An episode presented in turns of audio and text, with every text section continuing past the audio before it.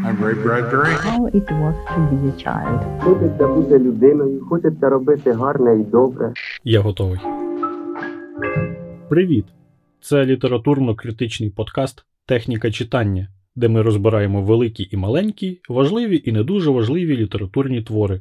Говоримо про письменників і вчимось писати для себе. Ми віримо, що письменниками не народжуються, і якщо є бажання, навчитись писати може кожен. Ми любимо хороші книжки, але не ставимо літературу вище за людей. Не жити, щоб читати, а читати, щоб надихатись жити краще, свідоміше, більш повно і щиро, і писати.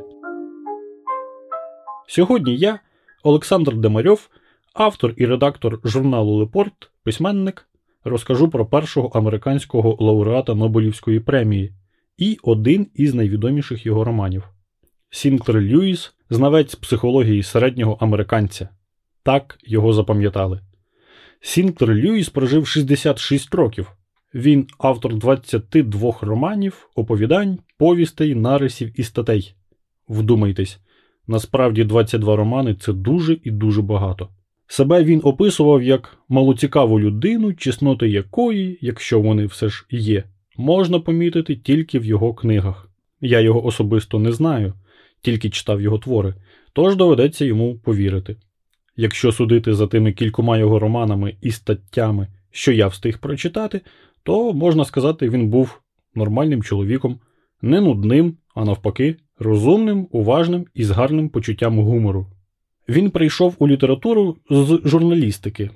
Це типовий шлях для американського письменника ХХ століття. Наприклад, така ж доля була у Теодора Драйзера і Ептона Сінклера, та й Хемінгвей починав із репортажів. Можна сказати, що література у його випадку стала закономірним наступним кроком у чесній журналістиці. Автори, розслідуючи справи, вивчаючи суспільство, пишучи про проблеми свого часу, заглиблювались у питання так сильно, що і форма мусила змінитись. Література Льюіса у якомусь сенсі художня журналістика. До речі, до книжок своїх він ставився так, як і має, на мою думку, ставитись автор. Він казав: Я не знаю, чого варті мої книжки, і мене це не надто хвилює адже лишилась позаду виснажуюча напруга, з якою пов'язаний процес створення книги. Але в мої твори, гарні вони чи погані, вкладено все, що я у змозі взяти у життя і віддати. Думаю, він все-таки трохи неправду каже, коли заявляє, що його щось там не надто хвилює. Це скромність, але яка тут недоречна. Але ось те, що він сказав про виконану роботу, яка залишилась позаду, таке я зустрічав і у Хемінгвея, і у Флобера, Справді, що там вже думати про те, що зроблене. А ще якийсь автор, не пам'ятаю хто саме, відповідав колись критикам. Казав: І що толку, що ви оце написали? Думаєте, я тепер сяду переписувати художній твір? Так, він не ідеальний, так, можна було краще, ви так кажете. Я вам вірю, але я його вже написав, він стався, і я вже пішов далі. Що Сінклер Льюіс ще думав про літературу? Він думав, що всі великі літературні твори того часу, тобто початку ХХ століття, пов'язані з критикою капіталізму. На його думку, капіталізм як система суспільної організації помре, і що цей процес уже почався.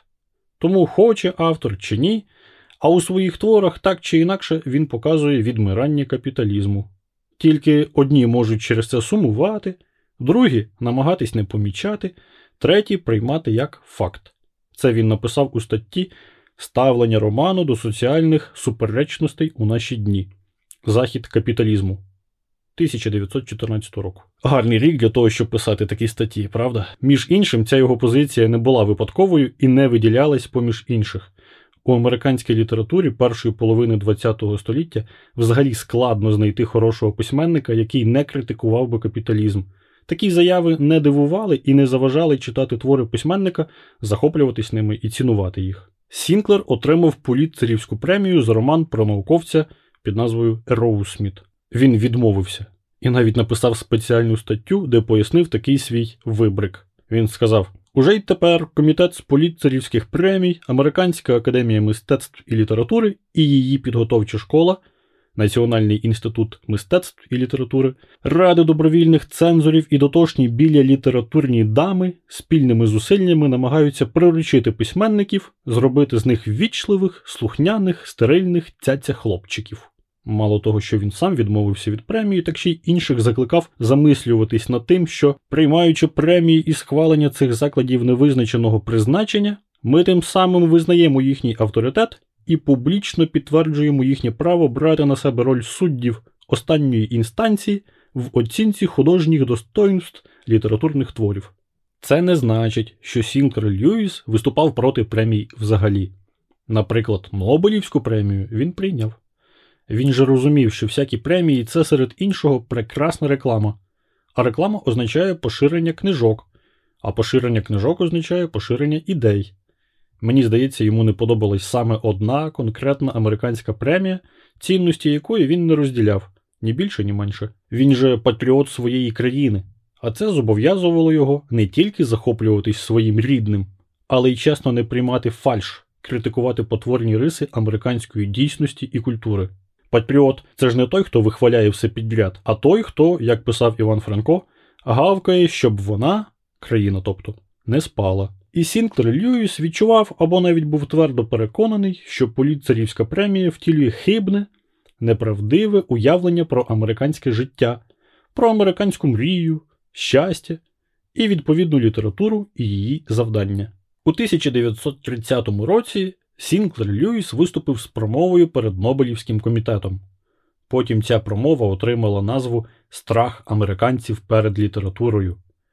У ній він пояснив, за що так не любить академічне офіційне мистецтво своєї рідної Америки.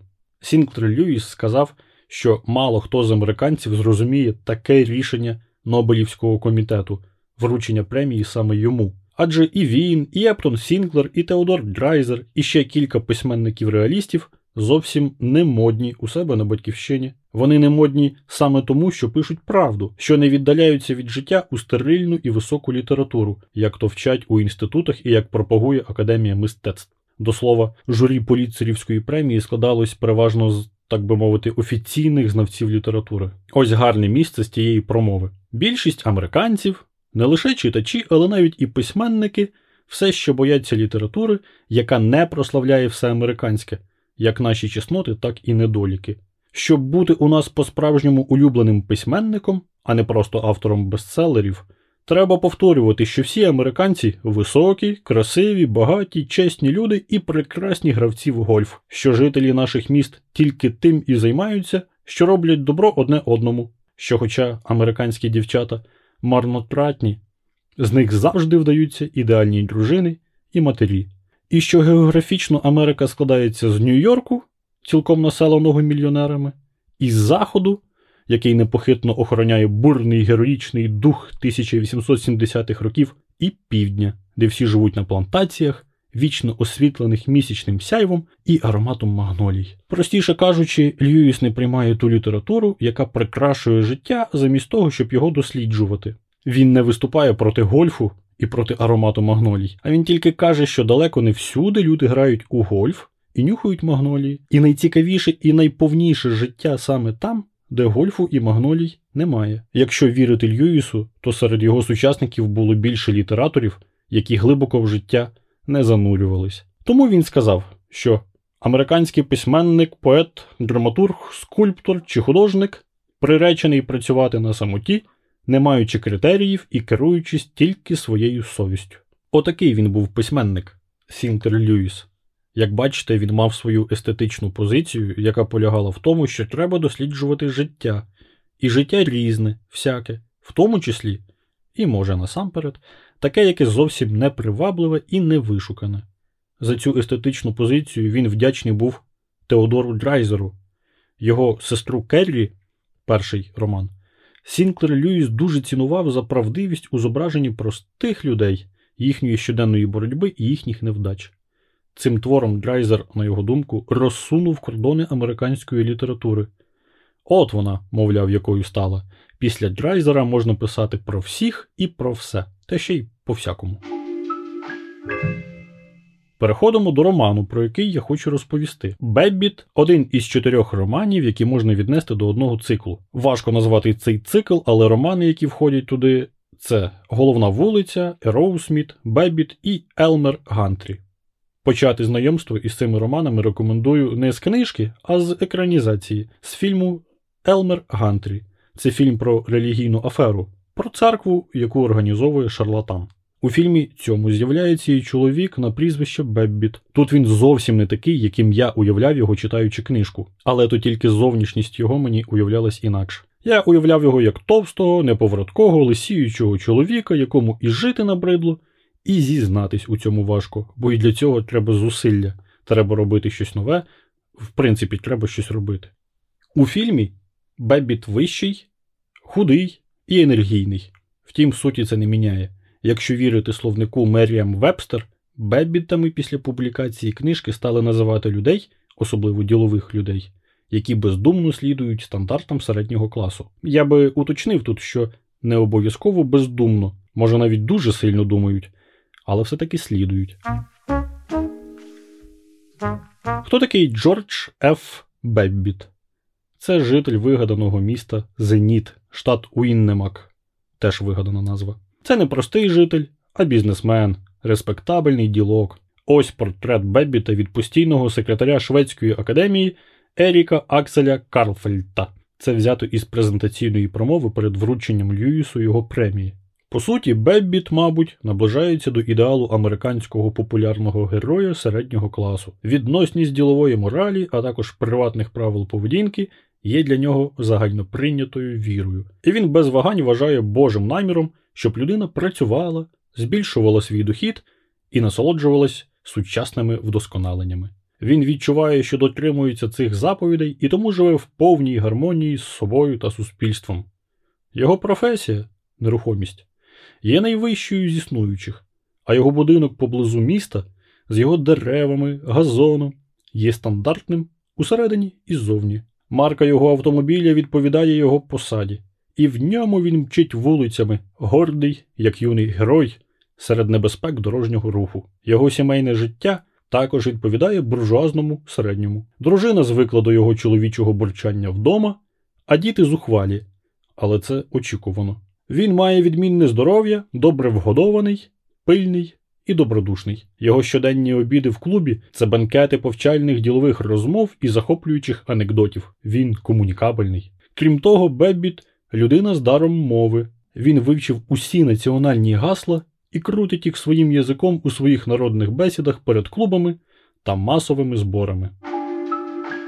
У цьому випуску я зосереджусь саме на тому, що говорив Беббіт, тільки на одній промові його, яку він виголосив на щорічному обіді Асоціації посередників з продажу нерухомості. Ця промова багато може пояснити і щодо самого Беббіта, і щодо жителів Зеніту, його рідного міста, і щодо бізнесменів, і американців, і навіть багато пояснень про сучасний середній клас. Всю її промову не буду читати, лише окремі місця найбільш суттєві.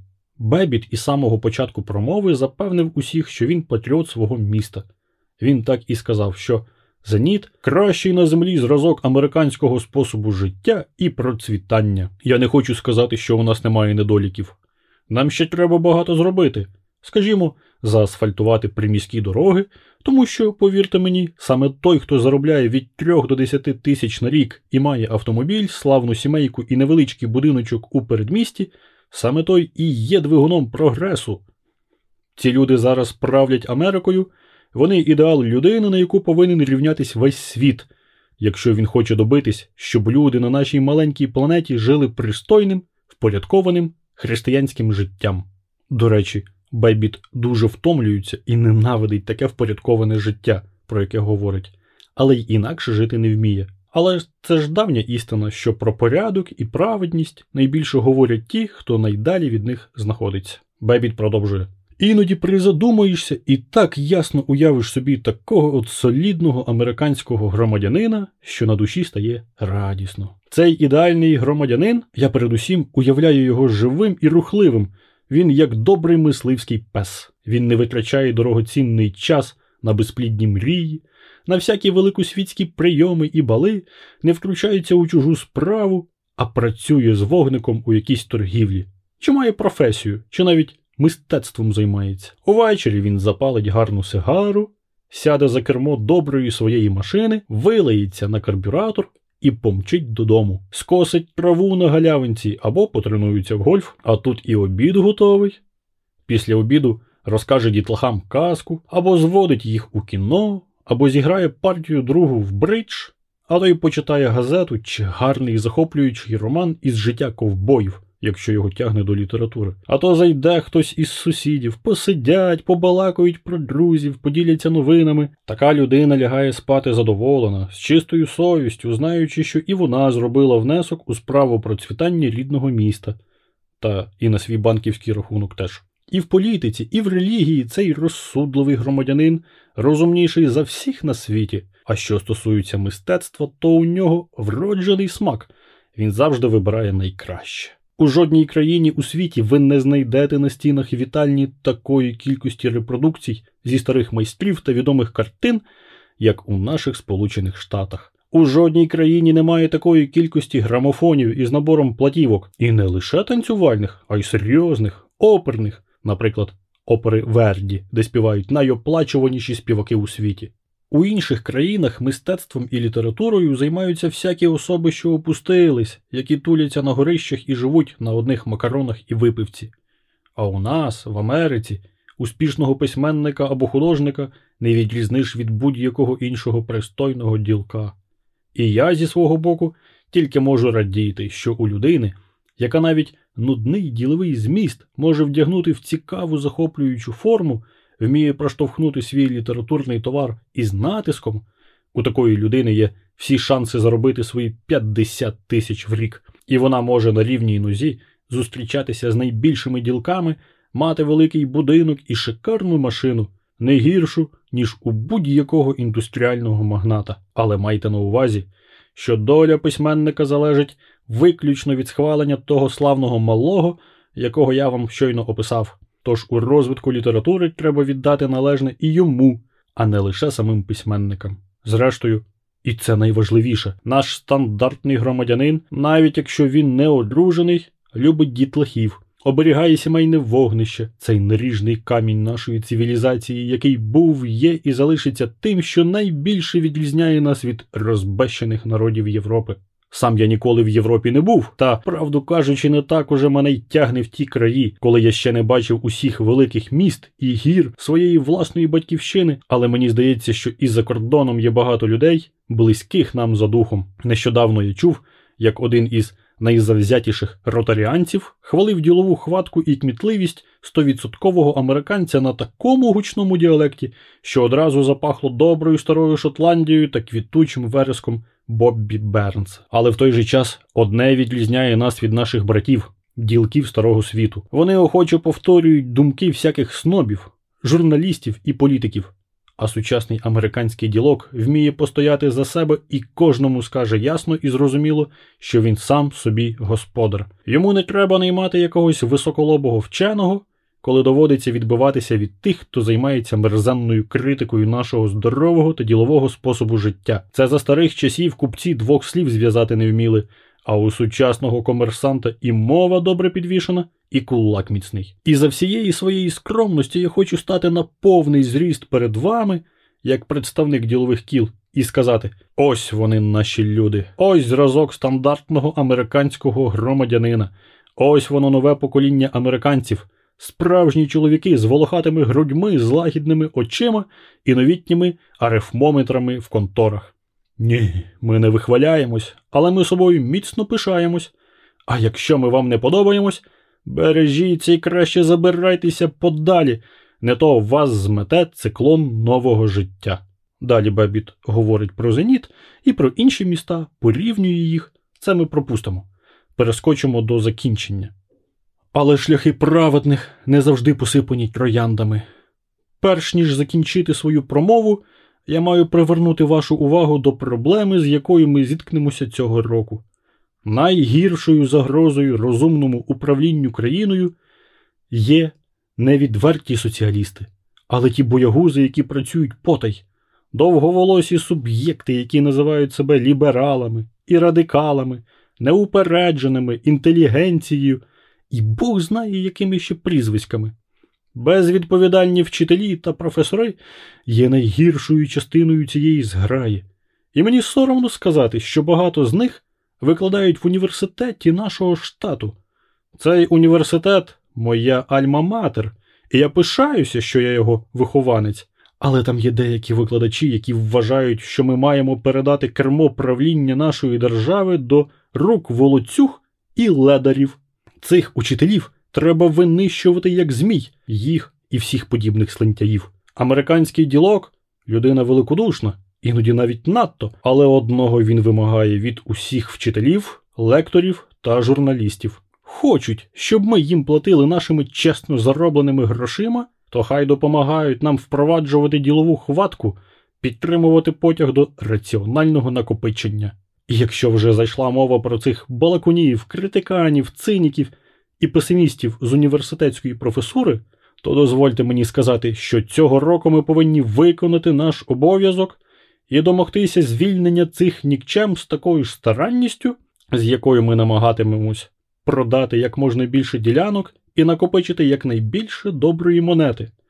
І тільки тоді наші сини, наші доньки побачать, що ідеал мужнього культурного американця це не самотній дивак, який тільки й знає, що сидіти і роздумувати про свої права та образи, а богобоязливий, діловитий, успішний, сильний, справжній хлопець, який належить до хорошої, міцної, здорової церкви, є членом клубу толкачів або ротаріанців, або ківані, або належить до ордену лосів, оленів, червоношкірих, або лицарів Колумба, словом, належить до однієї з десятків організацій, які об'єднують веселих добряків, розбитих жартівників, що працюють до сьомого поту, завжди готових допомогти один одному, першокласних, добрих, малих, які і працюють на повну силу, і веселяться, і зможуть відповісти критикам хорошим стусаном міцного черевика, зуміють навчити цих буркунів і задавак поважати справжнього чоловіка і працювати на дядька Сема із США.